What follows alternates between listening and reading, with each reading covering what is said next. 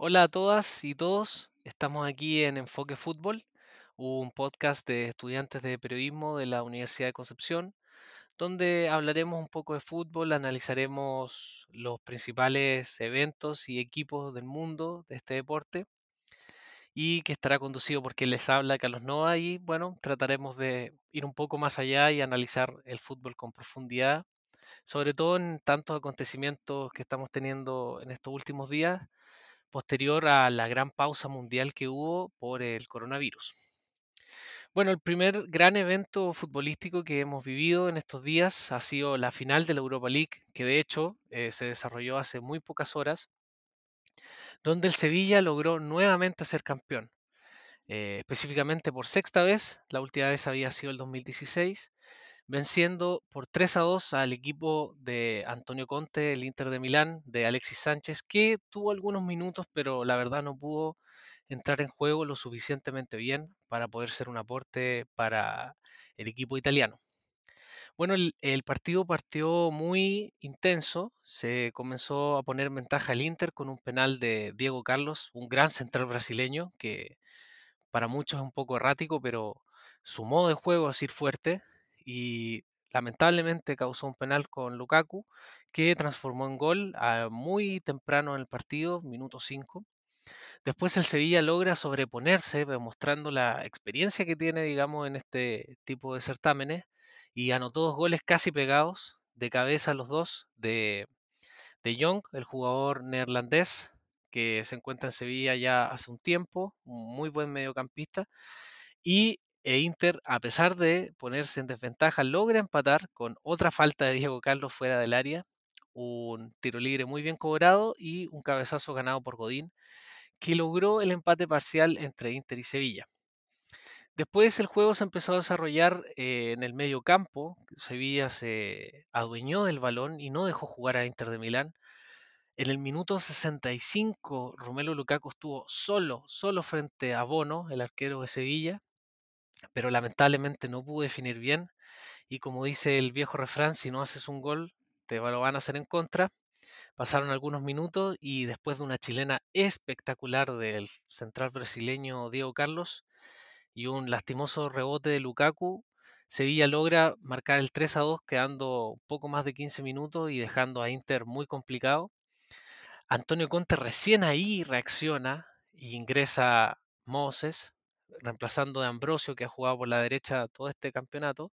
Y también entra Alexis Sánchez por un Lautaro Martínez que no demostró lo buen jugador que es, porque creo que es un jugador rápido, un jugador fuerte, un goleador, pero lamentablemente no le aportó mucho a Inter. Y al igual que Alexis, Moses y el resto no pudieron cambiar este resultado que Sevilla logra confirmar en los últimos minutos. Yo creo que Sevilla fue un gran equipo durante el campeonato, es un equipo que tiene experiencia, como dijimos anteriormente, ya han ganado este campeonato Europa League cinco veces, fueron tricampeones el 2014, 2015, 2016. Y también estaban al mando de un técnico de calidad como es Lopetegui. Lopetegui lamentablemente no tuvo la oportunidad de dirigir a España en el Mundial, ya que fue despedido cuando se supo que después del Mundial iba a irse al Real Madrid. Y fue con esa connotación negativa a dirigir Real Madrid. Por lo tanto, no pudo plasmar su juego en el equipo blanco y llega ya a Sevilla después de una mala experiencia en la selección y el Real Madrid y logra darle este campeonato al equipo andaluz de muy buena forma. Bueno, los equipos se pararon muy similar a lo que ha sido el resto del campeonato. Inter se paró con Handanovic, capitán, que lleva ya el esloveno mucho tiempo en Inter. Godín con De y con Bastoni atrás, me extrañó mucho que no jugara Skriniak, un gran central eslovaco, por lo menos por Bastoni, que tiene menos experiencia que él. Ambrosio por la derecha, Ashley Young por la izquierda, Nicolo Varela, el ex Cagliari, junto con Brozovic y Galardini al medio, dejando a Lautaro y a Lukaku arriba. Ya desde el once inicial tú puedes ver que Inter de Milán no estaba dispuesto a proponer mucho juego, iban a refugiarse bien atrás y esperar contras rápidas de Lukaku y Lautaro, por lo que le entregó el partido básicamente a Sevilla. Y el equipo andaluz se paró con Bono, quien ha sido el arquero durante todo este campeonato, que es un Navas que de extremo derecho pasó a volante derecho y hoy ya juega lateral derecho. Koundé, que es un joven central, 19 años, ya campeón de la Europa League. Diego Carlos, el central brasileño que hemos mencionado, muy bueno. Y Reguilón, como lateral izquierdo, lateral que pertenece al Real Madrid, que se encuentra préstamo en Sevilla y que por, la, por lo menos por ahora no tiene oportunidades en el equipo de Zidane. Fernando el brasileño con Joan Jordán al medio, Ocampos el argentino que jugó muy buen partido a pesar de su rodilla que eh, sufrió una grave lesión contra Wolverhampton en cuartos de final. Hoy pudo volver ya que con el United jugó muy poco. Ever Banega y Suso y arriba Neisderi. Y bueno, con esto Sevilla logra su sexto campeonato. Inter de Milán tendrá que esperar nuevamente a lograr su cuarta copa. Tienen tres al igual que Atlético Madrid y Liverpool. Y ambos equipos están clasificados para la Champions League del próximo año, que es eh, la gran deuda que tiene el Sevilla, ya que ha podido ganar tantas veces la Europa League, pero no la Champions League. Y sobre todo el Inter, que el Inter en un principio se armó para hacer un buen papel en Champions League. Lamentablemente no pasaron de fase y terminaron jugando Europa League, llegando a la final, por lo tanto cumpliendo las expectativas mínimas, pero sin lugar a dudas ellos apuntan a tener un rol mucho más protagónico en Champions League. Bueno, ya que analizamos lo que fue la final de la Europa League, nos toca hablar un poco de lo que será la final de la Champions, una final muy interesante con dos equipos que han mostrado un gran poderío este último tiempo, tanto Bayern como PSG, con diferentes estilos de juego, pero eh, si tú te pones a analizar el 11, hombre por hombre, son equipos muy similares. Si tú miras cómo juega el Paris Saint-Germain, cómo juega el Bayern Múnich y cómo juegan los grandes equipos de Europa, todos están jugando con dos extremos, todos están jugando con volantes muy fuertes y todos están jugando a, partidos muy físicos, a partidos muy verticales, muy diferente a lo que planteaba el cruifismo y otros estilos de juego hace 5 o 6 años atrás, como el Barcelona o como el propio Bayern cuando estaba Pep Guardiola, eran equipos que jugaban más al toque, a la posesión y aprovechar con toques cortos llegar al arco rival. En cambio, el Bayern de hoy es un equipo mucho más vertical que aprovecha su velocidad y que básicamente te ataca todo el partido. Por lo tanto, para ganarle a un equipo como Bayern Múnich, tienes que tener una gran defensa y también un físico suficiente para aguantar un despliegue tan grande todo el partido. Bueno, los, eh, equipos probablemente se pararán de esta forma el domingo, que será la final, con Rico al arco, ya que Keylor Navas se lesionó, Kerer como lateral derecho, Thiago Silva y Kimbembe como centrales y Juan Bernat como lateral izquierdo. Marco Berratti con Marquinhos y Ander Herrera en el centro. Berratti que con el tiempo se ha ido acostumbrando a jugar con Marquinhos, que era central, pero los dos de volante defensivo andan muy bien y Ander Herrera es el que lleva un poco más la pelota hacia arriba. Y en ataque con Ángel Di María, Neymar y Mbappé. Una delantera de temer, muy rápida, con jugadores jóvenes y que son muy goleadores, sobre todo Mbappé. Y tenemos que pensar que en la banca además tienen a Mauro Cardi y otros jugadores que pueden aportar. Y el Bayern, por su parte, va al arco con Neuer, que ha sido el arquero de este equipo durante ya muchos años. Joshua Kimmich, que había partido como lateral, después jugó como volante central mucho tiempo y ahora volvió a ser lateral derecho.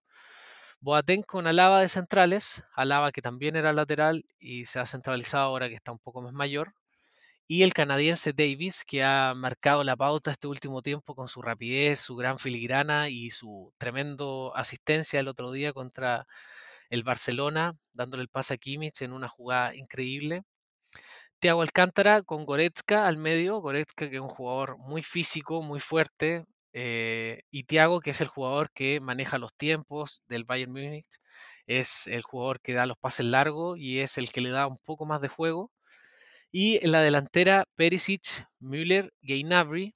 Perisic con Gainabri son jugadores muy mm, especiales. Si bien Perisic juega por la izquierda y Gainabri por la derecha, suelen cambiarse de lado durante el partido. Eh, confundiendo bastante el rival, y tanto Perisic como Gainabri tienen su pierna mala muy buena, aunque suene paradójico. Perisic es zurdo, pero tiene una derecha muy fuerte, y Gainabri, que tiene una zurda tremenda, y de hecho el otro día lo demostró contra el Lyon, anotando un golazo en el ángulo, en el 3 a 0, en la semifinal. Y Lewandowski, que es un 9 tremendo, con una gran categoría que lleva anotando más de 30 goles por lo menos 8 años. Sonó mucho en Real Madrid, sonó que iba a dar un, un paso, digamos, a un equipo muy grande de Europa, pero se quedó en el Bayern, que también es un equipo grande, por supuesto, y que este año logró anotar muchos goles. Ya lleva 14 goles en la Champions League y eh, está muy cerca de igualar la marca de Cristiano Ronaldo como máximo goleador en una competición con 16 goles. Así que veremos quién, quién logra vencer en esta final. Creo que va a ser muy disputada, creo que los minutos finales van a ser clave cuando los equipos ya estén cansados. Y creo que Bayern München va a ser el equipo que pueda vencer. Básicamente porque si bien Mbappé, Neymar y son jugadores con mucha clase, no tienen el gol que tiene Lewandowski que tiene hoy en día. Gainabri está muy dulce, como se dice, está muy rápido, está muy goleador, está corriendo muy bien al espacio. Y el Bayern creo que hasta ahora ha demostrado una solidez muy grande. Y además hay que siempre mirar la historia. El PSG nunca ha ganado una Champions League y el Bayern ha ganado cinco. Por lo tanto, te habla de un equipo que tiene experiencia en este tipo de competiciones y que va a entrar con un- una impronta a jugar el equipo diferente a la que tiene el PSG. El PSG que está luchando contra la historia y el Bayern que va a confirmar, digamos, su superioridad. Así que me la juego porque gane el Bayern München. Creo un 3-2, algo así. Creo que va a ser un partido con muchos goles. Como también ha sido la tónica del fútbol desde que volvimos del parón. Creo que han habido más goles en los partidos porque al no haber público, la presión de los jugadores disminuye. Eh, el público gritando cada vez que tú te vas acercando al arco, si es que estás eh, de local, la gente empieza a hacer ese ruido. Por lo tanto, la, la mística y las dinámicas que se dan en la cancha son diferentes a cuando no hay público. Cuando no hay público es prácticamente una, una práctica, valga la redundancia, y los jugadores se entregan de lleno y se concentran en el partido, por lo tanto el físico dura más, la atención del público no está, y eso creo que ha producido que haya muchos más goles, además del elemento que hablábamos hace muy poco de equipos más rápidos, equipos que son más verticales. Así que veremos quién gana esta Champions League, que muchos esperábamos que pudiera conseguir Arturo en su, yo creo, último año en Barcelona, pero lamentablemente no se dio y veremos quién se alza con la copa el día domingo. Y bueno, para terminar, el torneo nacional vuelve, eh, el parón de la pandemia y anteriormente el parón que tuvimos por protestas y resabios del 18 de octubre hicieron que el fútbol chileno parara muchos meses y hace un mes atrás se logró retomar las prácticas, el fútbol chileno está eh, retornando y ya tenemos las primeras fechas eh, en las que se desarrollará el fútbol chileno. Tenemos los estadios que van a estar habilitados para que se desarrolle y los partidos más importantes que se vienen. Bueno, antes de hablar de las fechas es importante recordar cómo quedó la tabla antes de que parara el fútbol chileno. En primer lugar se encuentra Católica, al igual que los dos campeonatos pasados, con 19 puntos. Segundo lugar la Unión La Calera con 16, al igual que Curicó Unido. Universidad de Chile se encuentra cuarta con 14 puntos. Antofagasta y Palestino en la quinta y sexta posición con 12 puntos. La Unión Española empata con Audax y con Guachipato, los tres equipos con 11 puntos. Everton que se encuentra décimo con 10 puntos. Cobresal y Deportes Iquique muy pegados en el puesto 11 y 12 respectivamente con 9 y 8 puntos. Colo Colo que tuvo un comienzo amargo del campeonato con solamente 7 puntos en la 13 posición.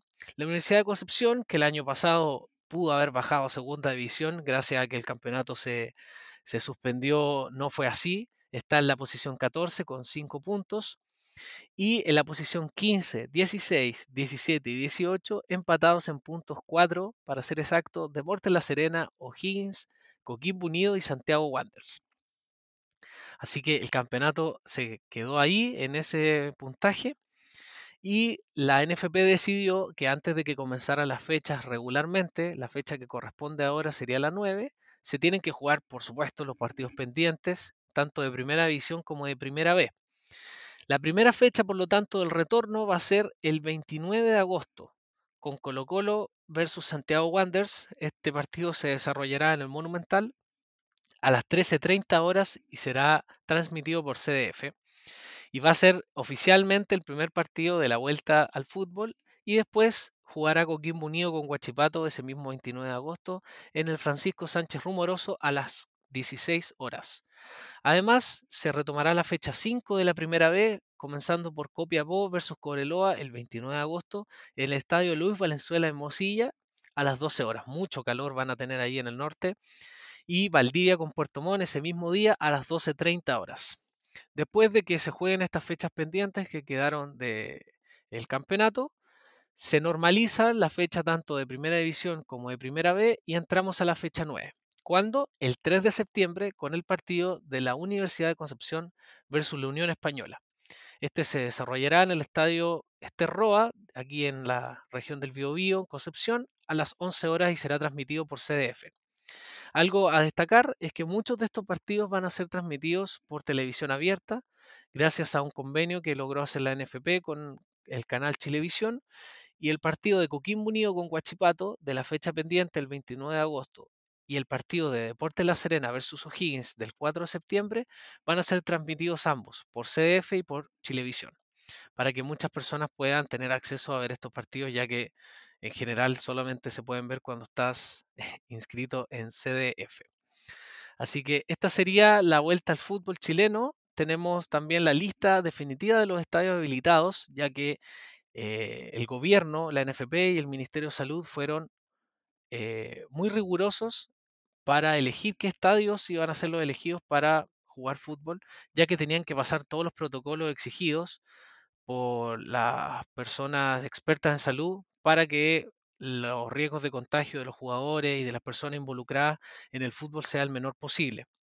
Los estadios habilitados para el fútbol chileno van a ser el Calvo Bascuñando Antofagasta, Luis Valenzuela en Mosilla de Copiapó, Zorros del Desierto en Calama, El Cobre en El Salvador, el Francisco Sánchez Rumoroso en Coquimbo, Nicolás Chaguán en La Calera, Lucio Fariña en Quillota, Elías Figueroa de Valparaíso, Sausalito de Viña, el Teniente de Rancagua, Esther Roa Rebolledo de Concepción, el Estadio Fiscal de Talca y el Germán Becker de Temuco. Están en revisión hasta ahora el Estadio Tierra de Campeones de Iquique, el Chinquihue de Portomón y la Portada de La Serena, que aún no han ratificado su participación en el retorno al fútbol chileno, y además los estadios de Santiago que ya se encontraban aprobados, el Monumental, San Carlos de Apoquindo, Santa Laura y el Bicentenario de la Florida, un estadio muy bonito que he tenido la oportunidad de conocer.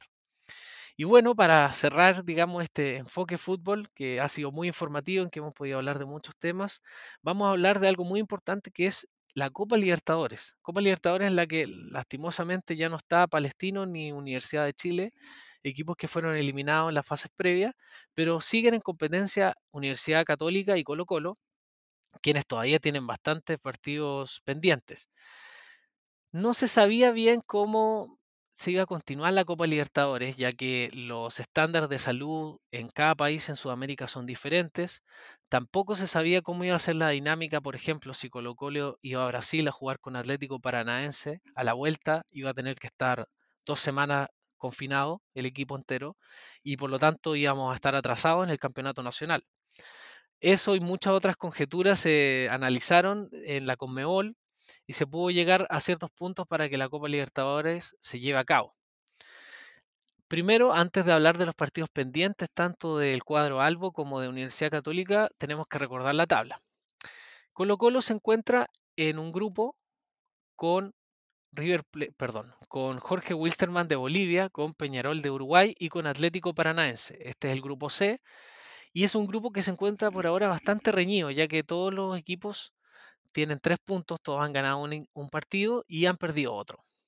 Para recordar a los hinchas de Colo Colo, Colo Colo fue vencido por 2 a 0 el 4 de marzo contra Wilstermann en Bolivia en un partido realmente lastimoso del cuadro Albo y logró ganar el 11 de marzo en el Monumental contra Paranaense por 1 a 0 con gol de Pablo Mouche. Los partidos pendientes de Colo Colo serían tanto de visita como de local con Peñarol Colo Colo visitaría Peñalor en eh, la jornada 3 de 6 de la fase de grupos de la Copa Libertadores. Después se enfrentaría el 23 de, septiembre con Atlético Paranaense en Brasil. El 29 de septiembre visitaríamos a Peñalor en Uruguay y cerraríamos el grupo C de local contra Wilstermann el 20 de noviembre a las 21.30 horas. Esperemos que la Conmebol pueda sortear de buena manera las dificultades que mencionamos antes de jugar esta Copa Libertadores y se pueda efectivamente jugar los partidos que quedan, sobre todo en este grupo donde se ve que Colo Colo aún tiene la posibilidad de clasificar a segunda fase. Y Universidad Católica, que tenía un presente diferente al de Colo Colo en Libertadores, al igual que en el torneo nacional Católica va muy bien y Colo Colo va muy mal, en Libertadores al revés, ya que Católica se encuentra último en el grupo E con Internacional de Porto Alegre en el primer lugar, Gremio de Brasil en el segundo y América de Cali y Católica en los últimos puestos. ¿Cuáles son los partidos que le queda al cuadro católico?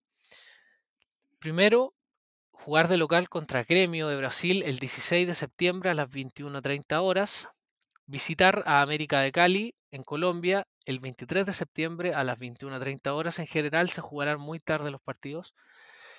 Después visitará a Gremio en Brasil el 29 de septiembre a las 19.15 horas y cerrará su participación en la Copa Libertadores del 2020 de local contra Internacional de Puerto Alegre el 22 de noviembre a las 21.30 horas.